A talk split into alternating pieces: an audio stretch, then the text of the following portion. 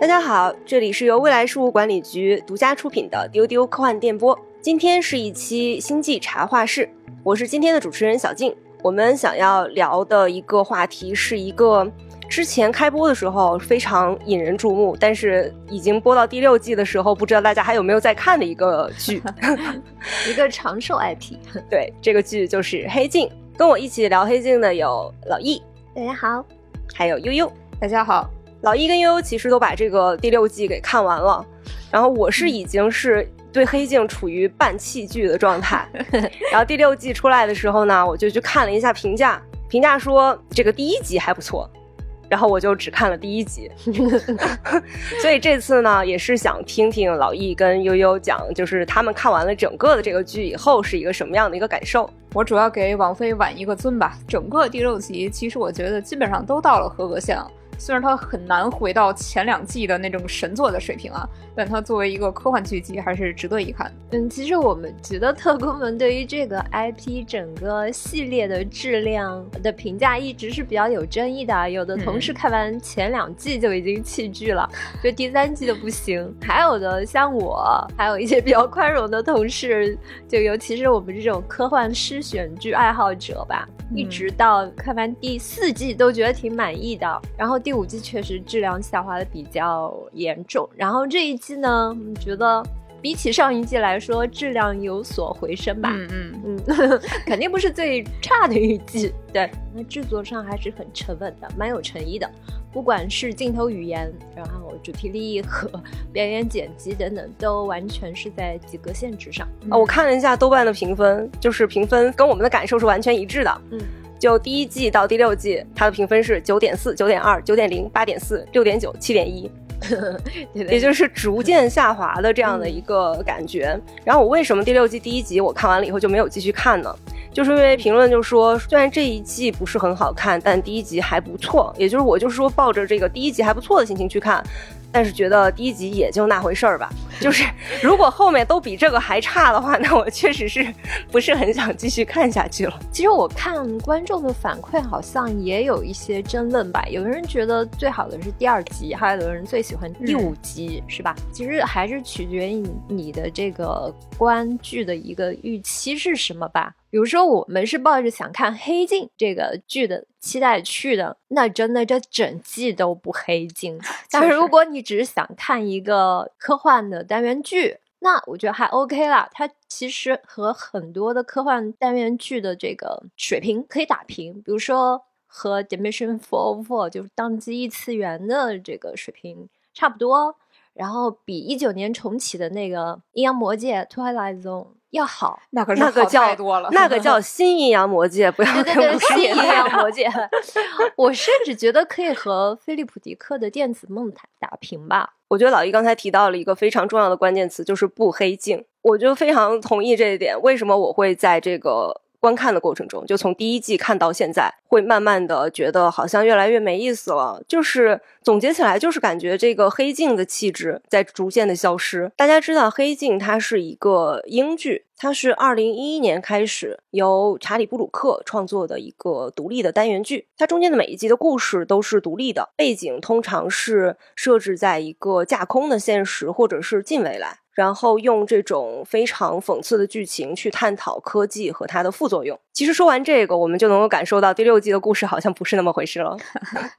这个剧的前两季是在英国的 Channel Four 播出的，然后二零一五年九月的时候，奈飞买下了该剧，也就是说，这个剧的第三季开始到第六季为止都是由奈飞制作的。然后最新的这个第六季就是二零二三年六月十五日也在奈飞上线。对我们也有很多观众就是表示，在奈飞购买下了这个版权之后，我们可以看到黑镜的这个整个气质就变了。因为他原先的主创是一个英国人嘛，所以他有很多的那种相当的英式幽默。那么从第三季开始，这种幽默可能就不是那么明显了。就是英剧本身，它其实是有一种非常独特的一个感觉的，它可能会受这种舞台剧的影响也挺大的。嗯，对。就你看到它的整个的这个故事架构，还有它的那种冷幽默，然后还有那种危险的气质，就是感觉。一个剧可以推到这种地方吗？可以把这个故事讲到这个地方吗？你那种稍微有点就是心惊胆战的感觉，这个其实在后来的奈芬版的黑镜里边都是已经看不到了。确实有一种很特殊的气质，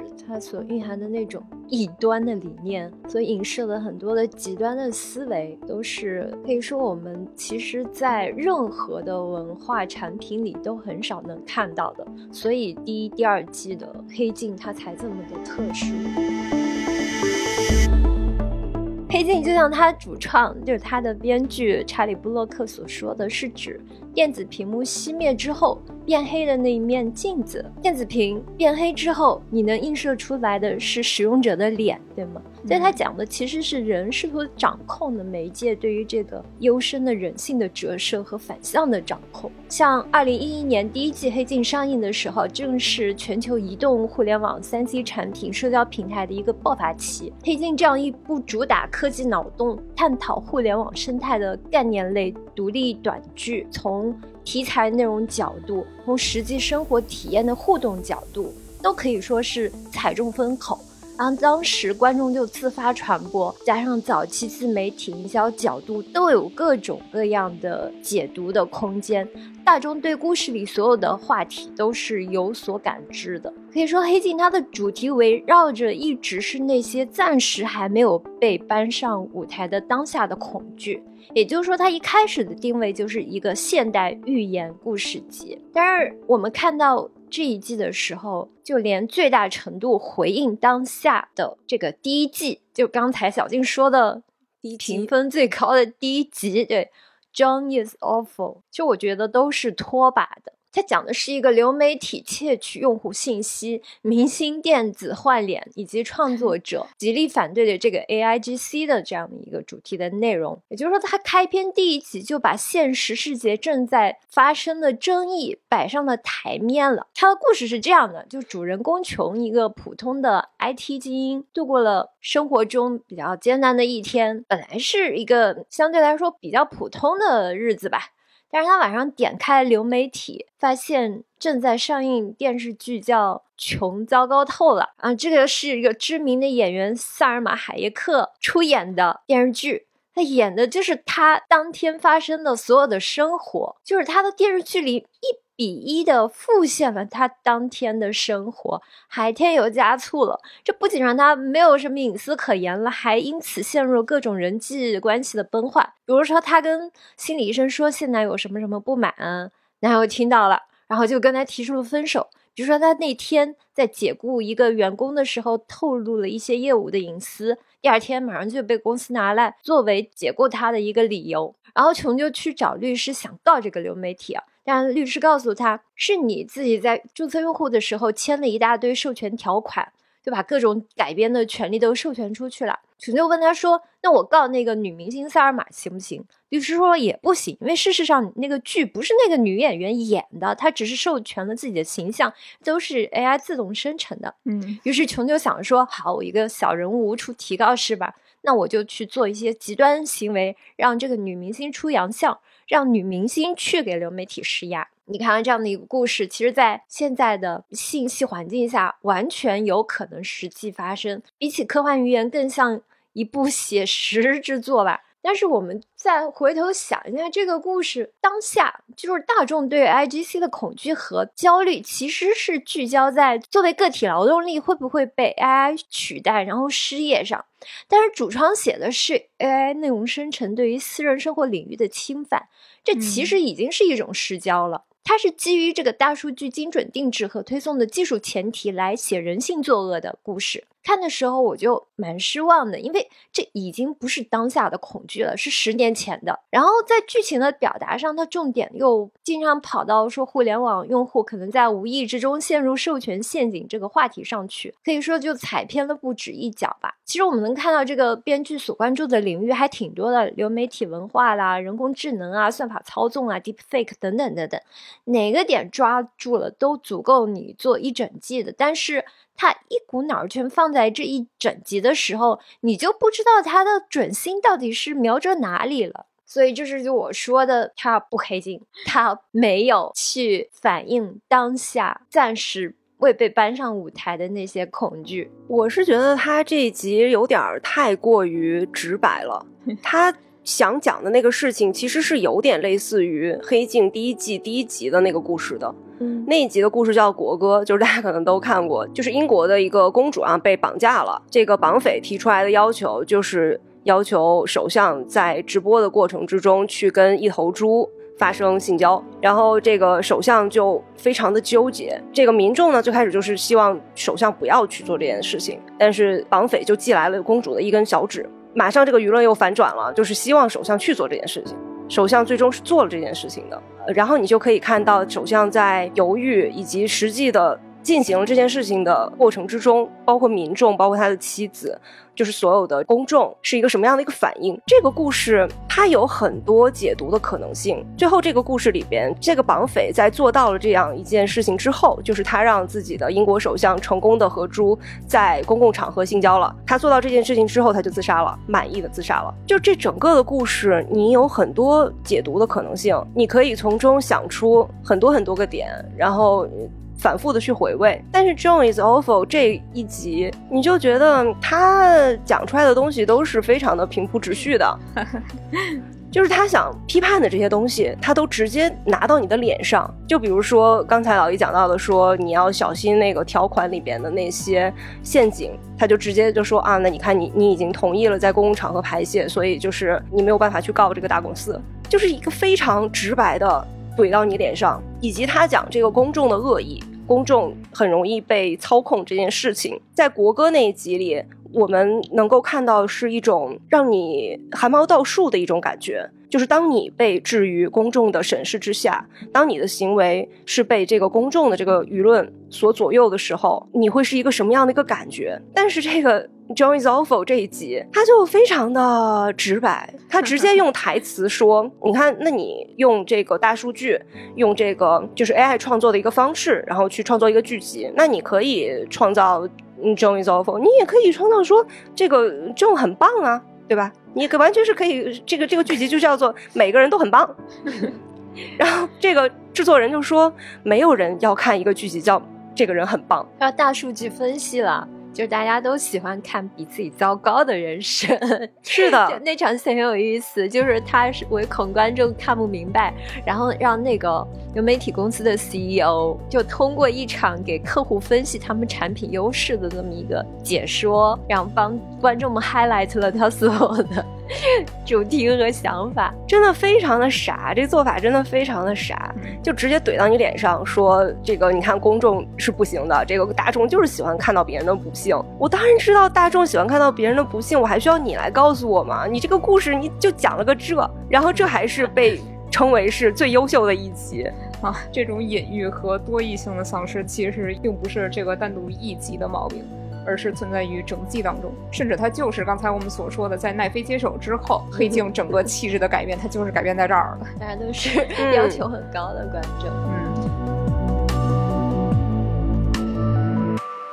其实还有一个让我比较失望的点，在于是从科幻的角度上来说，它在设定和剧情逻辑的关联度比较差。嗯，比如说看上去还蛮高概念的这个第三集。Beyond the Sea 吧，他写的是个这样的故事。他说，一九六九年的时候，当时美国太空计划不是首次登陆月球，而是执行为期六年的这个考察任务，也就是它是一个平行架空宇宙的豁然历史的这么一个故事吧。啊，总之，这个经历这个航程的两个宇航员呢，叫 David 和 Cliff。为了让他们平衡工作和个人家庭生活，尽管他们的身体在这个遥远的飞船上面，但他们的大部分时间都会把意识传送到地球上他们的这个复制体内。只有在太空中遇到突发事件或者进行强制性的每周体能测试时，才需要他们的意识飞回到飞船的肉体中。然后戴维呢，他就很安于现状吧，住在闹市里，享受这个优越的生活、美好的家庭。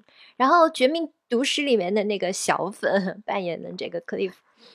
则相反啊，他始终对于这个复制人身份保留着这种警惕和担忧。他宁愿带着妻儿搬到僻静的乡村去住。结果呢，果然大卫的家庭就惨遭横祸。有一天，有一群疯狂的邪教徒就入侵了他的家，杀害了他的妻儿，留下他一个人被困在太空里。独自承受这种心理创伤。同在一条船上的克利夫，眼看着同事越来越颓废苦闷，就很怕他做出危险操作嘛，于是就借出了自己的复制人链接，让大卫回到地球透透气。哎哎，咱们总说这个科幻是个 what if 啊，这是一个询问。不希望看到的故事发生时的结果的这么一个问句，故事的问句就是这个 what if，就是我不得不让一个同事占用我的身体，进入的我的生活会怎么样？本身它不能说多有新意吧，对吧？就是意识和肉体分离，这科幻的一个母题了，就各种作品里挺常见的。脱离科幻语境的话，那就是道家的夺舍嘛，咱们中国人可熟了。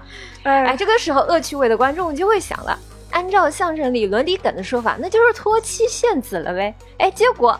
编剧真的就这么写了，他就顺着这个叙事文本，给了一个非常简单粗暴的一个回答。大卫他爱上了这个同事的妻子，嫉妒之下就摧毁了克里普的一切，杀了他全家。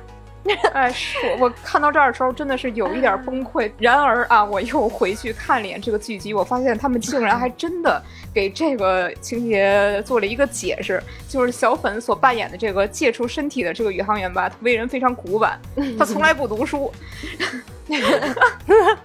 而而因为 从来不读书，所以接触了自己的身体。对，尤其是他还不了解科幻。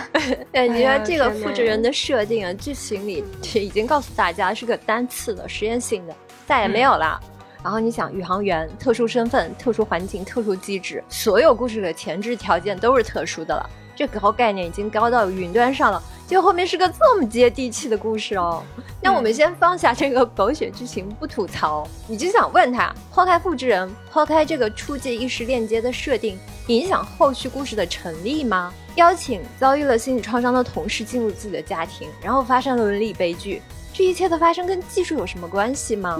那技术在里面扮演了什么？催化剂还是一种变量呢？都不是。我来打个比方说，这两个地下矿工，一个家里出事儿了。探亲假用光了。另外一个是我我还有亲人还有假，你就用我的假期去外面逛逛，去我家里坐坐，你这故事不就是一模一样的吗？我们经常看好有人说某某作品是个科幻批评，事实上我们很不赞成这种说法，因为科幻在影视里本来也不是一种独立的类型。嗯，是。但既然你出现了科幻元素，我们总还希望这个设定和剧情的结构足够有机。我觉得什么？我们来说说什么样的结合算是有机的吧。我们来举个正面的例子，像第四季里面有。有一集叫 Archangel 方舟天使啊，又翻译成大天使啊。父母通过视觉植入技术，可以实现对孩子全方位无死角的监护。那现实里没有这个技术，当然也可以做到这种无菌育儿。但是剧情里，它就很有说服力的向观众展示了这个技术的特殊性，它能够对实现对孩子很多负面情绪的屏蔽和干预，所以它本身就是影响孩子心理发育的。也正是因为这个原因，导致了后面的悲剧。这就是一种既充分又必要的因果关系，这就很有趣。那你看他这一集，他就嗯设定哈，这一集其实 是哎，真是剧情辜负了这个设定。因为刚才我们说，呃，这个设定就把各种最极端的高概念都集中到一块儿。你想，它是一个就必须是两个人操纵。才能够来返的这么一个飞船，它到了那个最渺无人烟的深空当中，在这个深空当中，你其实可以发生很多很多，就是最极端的、最黑暗的设定。结果他讲了这么一个故事，就确实有一点浪费。嗯，还有一点就是黑镜吧，我们其实总希望它能像头两季一样，去呈现更多这种荒谬故事背后的这种结构性的压迫，而不是去谴责这些具体的脆弱的个体。那我们其实对所有科幻故事的期待都是一样的，你你哪怕写的只是个体故事、个体情感，你背后应该也隐含着人类的某种集体视角。曾经的黑镜它是荒诞。但又不是现实性的，很容易带入和与之共情的。但是这一季可能也只有最后一集的这个恶魔七九，就是那集他跟你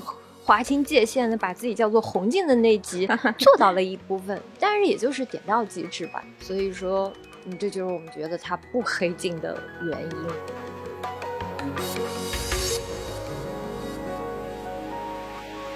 刚才我们讲了很多这个第六季，就说它不黑镜的一个原因。这个其实是从第一季看到后面的一些观众对这个剧集慢慢丧失兴趣，或者说是失望的一个原因。但是我跟老易和悠悠聊了以后，我发现第六季它其实，如果你单独拿出来看的话，它其实是有一些很特别的一些地方的。嗯，对，第六季它其实是赋予了一些新特质。我们可以非常明显的看到，这个主创布鲁克他作为一个创作者，就是他希望去尝试一些风格和类型的跨界的突破。跨界是指跨出他原来的类型边界，这么说吧。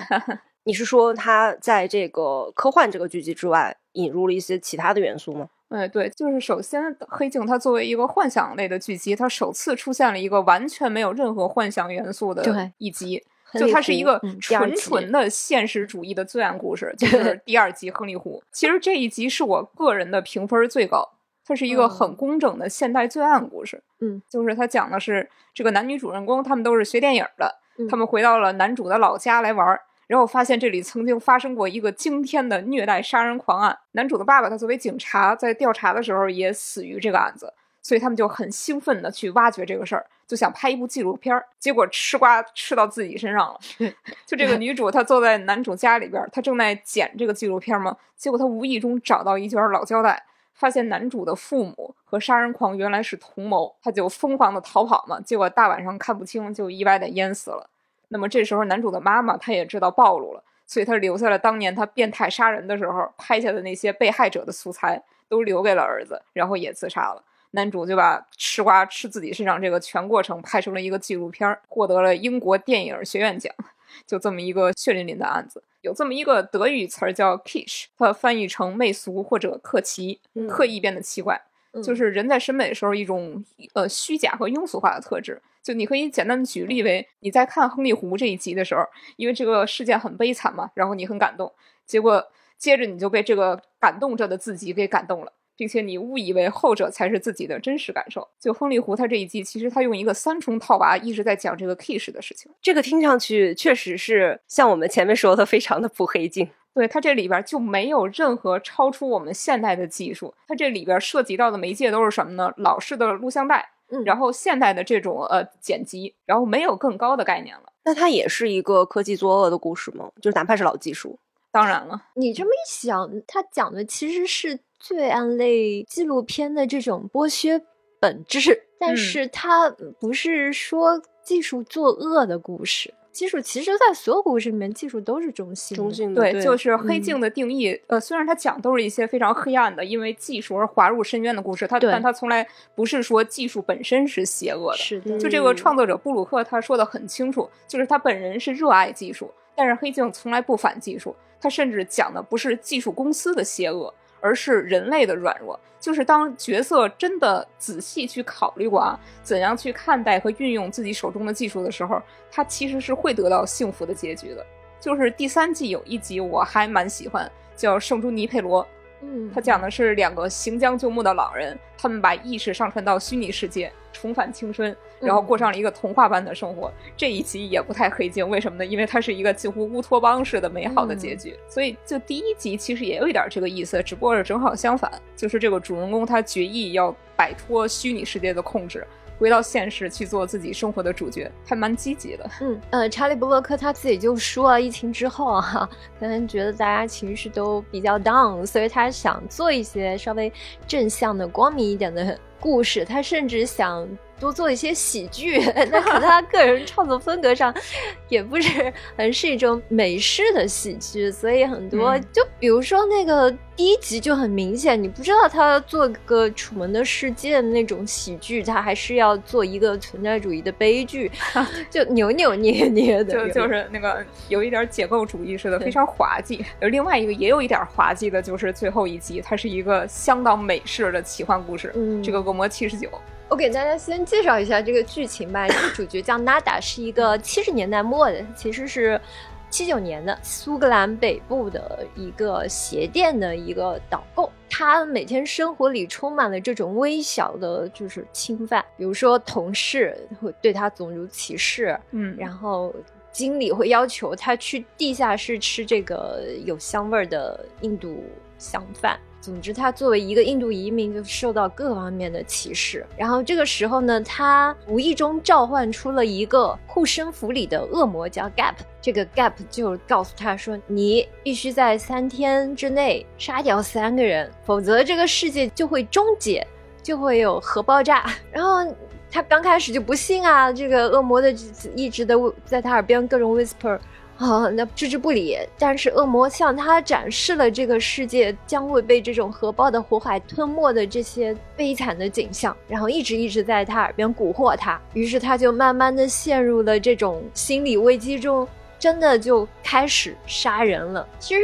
一开始观众会觉得，是不是就所有的事情都是假象啊？是他这个人精力精神失常了，所有的都是他对于外部世界一种反抗做出来的这种极端行为。然后后面就会有一个反转。哎，我就我我觉得还是保留一些剧透了。就嗯，最后的这个结局也不能说是很黑暗悲惨，甚至还挺浪漫，甚至有点好笑，甚至还有一点好笑。对，就查理布鲁克他最初他计划做一个叫做《红镜》的黑镜姊妹剧。是一个复古风格的恐怖的选集，但他最后改了主意，就决定全部的纳入这个黑镜里边，所以就有了这一集作为收束。但是因为呃这一季的这些元素，你看又是罪案，又是狼人，又是恶魔什么的，就跟我们习以为常的之前的那些科技没啥关系，所以我们作为观众可能就有点懵。但是以创作者的角度来看，就是我们可以看到它是一个有意识的跨界尝试。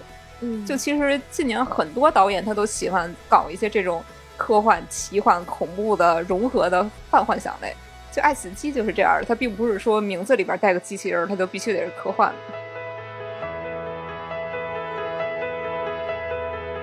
第六季整体的气质还是挺不同的，就听你们俩说完了以后，我就有这种感觉。而且经过老易和优的提示，我才发现第六季的海报其实是跟前面的非常的不一样。嗯，第一季到第五季，它的海报都是一个镜子，然后碎掉的一个样子，但第六季它是一个录像带，然后旁边有一个。碎掉的一小块儿那样的一个样子，就跟他之前的那个海报非常的不一样。我还去查了查，我想看看是不是说，就是因为每一个剧它都会公开很多海报嘛。我想可能是不是这这个录像带的海报只是其中的一个，然后可能不是主海报。我查了一下，真的没有那个镜子的那个。嗯，一块塑料盖板不是黑色镜面，它没有反射观察者的能力，它就是一卷影像复制品，它甚至不是一个当代的科技产品。它上来就告诉你，这一季的重心不再是当下和未来了。所以说，如果观众希望以一种线性的时间线去看整个故事的话，你可能最好先看第三集，然后再从第五集倒数往前看。它的时间线就是平行宇宙的一九六九年、七九年，然后再到千禧年之前，然后再到一几年，然后再到。当下，对，这也是它的跨界的另一个尝试的体现嘛，就是它的这个类型突然出现了大量的复古。对它那个第四季那个明星变狼人的故事，从服化 道来看，应该是上世纪九十年代末、千禧年前后吧。嗯，差不多。他没有具体交代。反正呢，怎么说呢，就是 他关注这些话题也挺奇怪。比如说，明星变狼人的那个第四集。有些评论者他觉得说，这种身体的转变其实是一种隐喻，是九十年代中期对于这种女性身体被强加各种要求、被制造成这种极端的文化奇观的一种隐喻吧。我是没太看出来啊。你能看到它其实是对千禧年时期对于这个媒体生态的一个反思，因为确实有一个时期欧美它就是这样，狗仔对名人进行追踪、骚扰，不受立法保护。然后当时像小甜甜啊、安娜王妃啊都是受害者，但是现在来看这个反思是不是有点太晚了，有点太不着边了？呃，总之这一集 为什么要复古？你能看出创作意图来，但是真的很难共情吧？那我们是不是能够理解为，就是这一季它其实是有一个贯穿性的主题的？就是在从旧到新这个时代发展，不同媒体介质的比较和反思，这是我们的一个猜想。但我觉得你，我我觉得你把它大幅度的拔高了，是是是，这是这样的。我很多时候觉得它真的是一种创作上的偷懒吧。比如说，我们以第三集为例，那这个事件的这个关键情节就是他的主角的一家，主角。大卫的一家被一个类似这个曼森家族的这种邪教徒给杀害了嘛。嗯所以这里首先是给他整个悲剧的发生寻找一个历史语境的依托吧。然后呢，我们再看这两个家庭的女性和孩子在整个故事里被忽视、被物化、被牺牲。就比如说克利夫的妻子拉娜，她是唯一的一个女性角色，但让我纯粹就是一个被人垂涎的工具吧。就整个放在当下或者近未来的语境里，就会很奇怪。但是你要放在六七十年代来看呢，倒是还有一定的现实合理性。哎，确实，嗯，他们后面那场对峙的戏，什么说什么的 “She's mine”，就很像那些老乡村音乐里面的歌词吧。所以我就觉得，嗯，你是把它合理化了。但是如果你不是设定说我先做一个过去的故事，我我要这种复古调调。我是先想好了故事，我再去后期 给他找补的这个历史语境的话，那就觉得是真的是一种创作上的偷懒吧。我听到现在，我觉得有一种可能性，就是嗯这个主创他可能就是希望能够在这一季打开一个黑镜的一个新的一个可能性。因为查理布鲁克他最开始想要创作黑镜，实际上也是因为他自己是阴阳魔界的粉丝，就是那个 The Twilight Zone，就是他是受到了那个的启发，然后开始创作这个剧的。嗯但是我们可以看到黑镜有那个阴阳魔界的影子，但是它还是很不一样的。因为阴阳魔界它这个名字就起得很好，Twilight Zone，就是它可以是幻想跟现实的边界，也可以是人性正常跟不正常的边界。嗯也就是说，它的故事的包容性就会更大。它可以是包括刚才讲的这些罪案剧啊什么的，都可以塞到这个套子里去。但是黑镜如果像它最开始设定的那样，是一个屏幕碎掉，就是一个对于技术的一个反思，或者是对技术的可能性的一个思考的话，它其实是就把这个故事就框定在现实或者近未来里了。他希望能够做更多的东西，更靠近那个 Twilight Zone 的话，他就要去打破，就要去讲一些以前的故事，然后也讲一些罪案的故事，也讲一些包括就是一点科技元素都没有的奇幻的故事。我觉得这个第六季可能它就是在试探观众的这种接受性，以及把这个剧集的边界能够推得更远一些。那这种尝试我其实还是很接受的，就是像刚才说，科幻它并不是一个独立存在的、非此即彼的一个特质嘛，就是甚至有一集压根儿没有幻想元素，但这不影响它作为一个整体的科幻剧集的成立。我自己还是非常喜欢这种我们叫它科幻诗选也好，科幻单元剧也好，就是这种一集一个故事的这样的剧的，只要。出这种剧，我基本上都会去看两眼，不管是《爱死机》，还有那个刚才老易提到的两个《菲利普·迪克的电子梦》，还有《宕机异次元》，还有我们之前做节目讲过的吉尔莫·德尔托罗的《奇思妙想》。哇，这个拼音字好难记。你你可可以说陀螺的珍奇百宝屋，这是另一个艺名。我一直为了好记，我用的就是这个。我之前想不起这个剧的名字，我跟悠悠说，你记不记得有一个剧，它那个海报是一个百宝屋的样子，然后一个男的站在前面，然后 悠悠说你在说什么？结果后来查到了以后，发现就是我描述的这个样子。其实可以看到，布鲁克他还有另外一个野心。就是虽然《黑镜》它是一集一个故事这样的单元剧，但它实际上大部分内容都发生在一个巨大的共享宇宙当中。就首先是它呃这一季新出现的一个流媒体世界观，那个媒是草莓的莓，嗯就网飞它作为一个流媒体平台。他在自己的流媒体剧集里虚构了这么一个关于流媒体入侵个人生活的故事。你想，网飞其实挺狡猾的，他就先一步自黑，他把话语权先抢夺在自己手里。那那我不得不说，这种自黑精神我还是很吃这一套的。然后这个流媒体界面里边有许多前几季黑镜的剧情内容，也就是说前几季的角色他们被拍成了电视剧，对各种所有人都在被凝视和凝视着。另外还有一个角色是贯穿了。第六季这一季的好几集，就是一个法西斯政客迈克尔·斯马特。他在第五集，就是七九恶魔这一集里边，他当选了一个保守党的议员。然后在一零年左右，也就是第一季的时间线里边，当上了首相。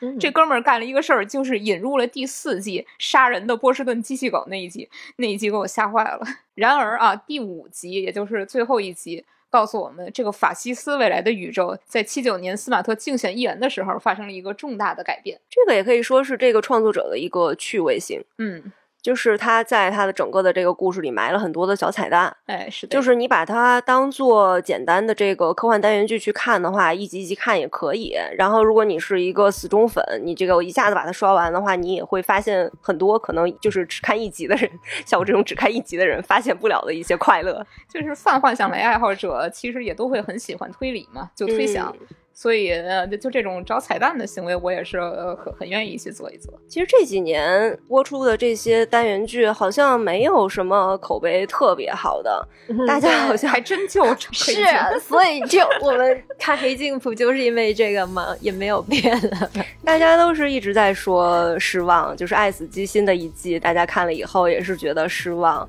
然后包括我刚才讲那个陀螺导演的《奇思妙想》那个剧，很多人也是觉得很失望。但我觉得，呃，其实这个就是我看科幻单元剧的一个乐趣，嗯，就是因为它就是隔一段时间，然后就出一季，这一季可能是呃五到十集吧，或者说像就是五到十个故事，然后这里边有那么一两个好的。我就已经很满足了，对，就是其实你主要是在看它的那种五花八门的感觉，就是一个短短的这样的一个一季故事，或者说是像《世界奇妙物语》那样子一个九十分钟的一个像电影的一样东西里边，能够看到好多个这种短故事，然后这些短故事都是非常的奇妙的，充满着想象力的，有各种各样的一些激烈的矛盾发生在这个短故事里。我觉得这个可能就是一个单元剧的一个魅力。观众对这种短小故事的渴求，其实跟数字媒介的这个环境啊，尤其是视频网站、流媒体平台今年培养的这种碎片化、随意化观剧的习惯是相匹配的。我不得不说，我自己也很受影响。我现在很难沉浸的去看这种长篇的连续剧情，我就喜欢这种单元的短小故事。我对《黑镜》这个剧比较宽容的另一个原因，其实是。我一直是把它当做一个十分普通的科幻剧集在看，就是我不认为黑镜它应该承担什么警示的这样的重大的责任，它所需要做的就是讲故事就可以了。其实这一类的，不管科幻也好，还恐怖也好，就是幻想元素的单元剧，他们很多都是受到这个阴阳魔界的影响。阴阳魔界这个剧是。一九五九年到一九六四年播出的嘛，然后它后面产生的很多的像《世界奇妙物语》啊，包括一些港台的一些，有一个香港的一个。单元剧叫《迷离档案》，其实他们这些都是你能够很明确的看到这个阴阳魔界的一个影响。然后这些剧长期的播出，像《世界奇妙物语》，它最早是一九九零年播出的，然后后面基本上每一年都会有一个春季特别篇和一个秋季特别篇。你只要持续的播下去，就是你总会能够产生一些有意思的东西。或许这一季是没那么好看的，但是下一季可能就有新的创作者，然后给所有的观众一个很大很大的惊喜。还有就是我们现在这个时代发展的就有点太快了，太加速了，所以我们是很需要有这么一个聚集去持续的关注技术，嗯，会给人类带来什么。所以从这一个方面来讲，黑镜是我们非常需要的东西。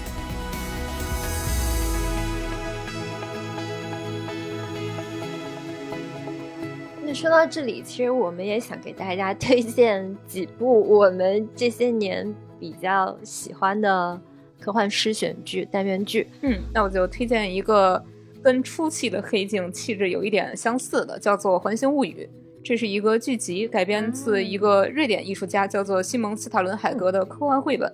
呃，它是讲有一个叫做环的研究所，它里边埋藏着的东西，据说有着扭曲时空的力量。这个剧集讲的就是围绕着环所发生的一些奇异的事情和人。这个作者风格很独特，他喜欢画的就是一些非常巨大的反应堆塔，那种非常破旧、沉默、巨大的机器人，然后什么废弃的古怪建筑，就是都有一种非常冷冽的那种北欧的气质。嗯，他还有另一个同系列的绘本叫做《电幻国度》，那个杨紫琼会参演，也要拍成剧了，就是大家可以期待一下。那小金呢？我就是推荐两个。元祖级别的《阴阳魔界》和《世界奇妙物语》，嗯，就大家可以看一下，就是不同国家、不同时代的这种单元剧是一个什么样的一个气质，而且尤其是《阴阳魔界》，你想它是最早是五九年播出的嘛，就是好多集它都是画质很很渣了，还有《世界奇妙物语》也是，如果你看那个一九九零年播出的第一季的话，你会觉得首先就是这些明星都很年轻，大家熟悉的什么木村拓哉啊什么的，颜值巅峰。然后其次呢，就是真的很糊，就是好像是打了马赛克一样的糊。如果你能忍受这个画质的话，这两个剧集他们最早的这个故事都是很精彩的。而且《阴阳魔剑》，我相信有几集你会有一种拍大腿的感觉，你会发现哦，原来后面的这些故事就是来自于这儿啊，就是抄的是这儿的，会有这种感觉。对我跟大家推荐这个剧，就是我刚才反复说到的《Dimension Four Four》。这个灵感是来自于就这个四零四错误代码，它主主题就是说一切的怪事儿都可能在网上发生。这个剧其实类型也非常混杂，里面有动作冒险、恐怖喜剧，各种风格流派的，蛮多故事挺恶趣味的。比如说它里面有有一集设定说，这个美国航天局的顶级分析师是一个非常体型庞大的、无所不知的。一块有感知的正方形的肉，这个肉还会出汗，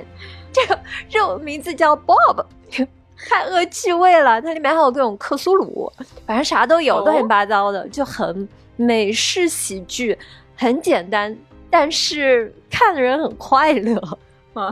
有被安利到，我也有点吃下了这种脑脑洞狂想的感觉。对他脑洞很清奇，他就是剧情还不错，但是。主打的一个快乐，而且今天听老一跟悠悠分析了这个《黑镜》第六季以后，我还挺想把后面的也都给看完的。嗯，我想看一看第六季的《黑镜》它发展到了一个什么样的一个地步，就是它后面可能会有一个什么样的一个变化。今天我们虽然对《黑镜》提出了一些 批评啊，但主要还是。出于爱之深，责之切。对，我们是真的确实非常希望《黑镜》能够继续拍下去。我们很敬佩这个主创的努力，毕竟已经十二年了。是啊，嗯。那现在暑假到了，除了在家里边刷剧之外，其实也可以出门去参加一些非常有趣的活动。如果大家在上海的话，其实就有一个活动非常的推荐，《三体：引力之外》沉浸式科幻体验已经开票啦！体验地点是上海西岸凤巢 AI Plaza，在全平台搜索“引力之外”即可购买。更多空间解析、玩法亮点和购票链接，请关注未来局科幻办和丢丢科幻电波，不错过任何登舰信息。也欢迎你联系接待员加入我们的社群。接待员的微信号是 f a a 零五零四，也欢迎大家给我们的这一期节目点赞、评论和分享，这样我们才会在时间流里被更多的人看到。如果你在现在的这个收听平台还没有订阅丢丢科幻电波的话，也欢迎大家点一个订阅。那今天的节目就是这样啦，拜拜，拜拜，拜拜，啾啾啾啾。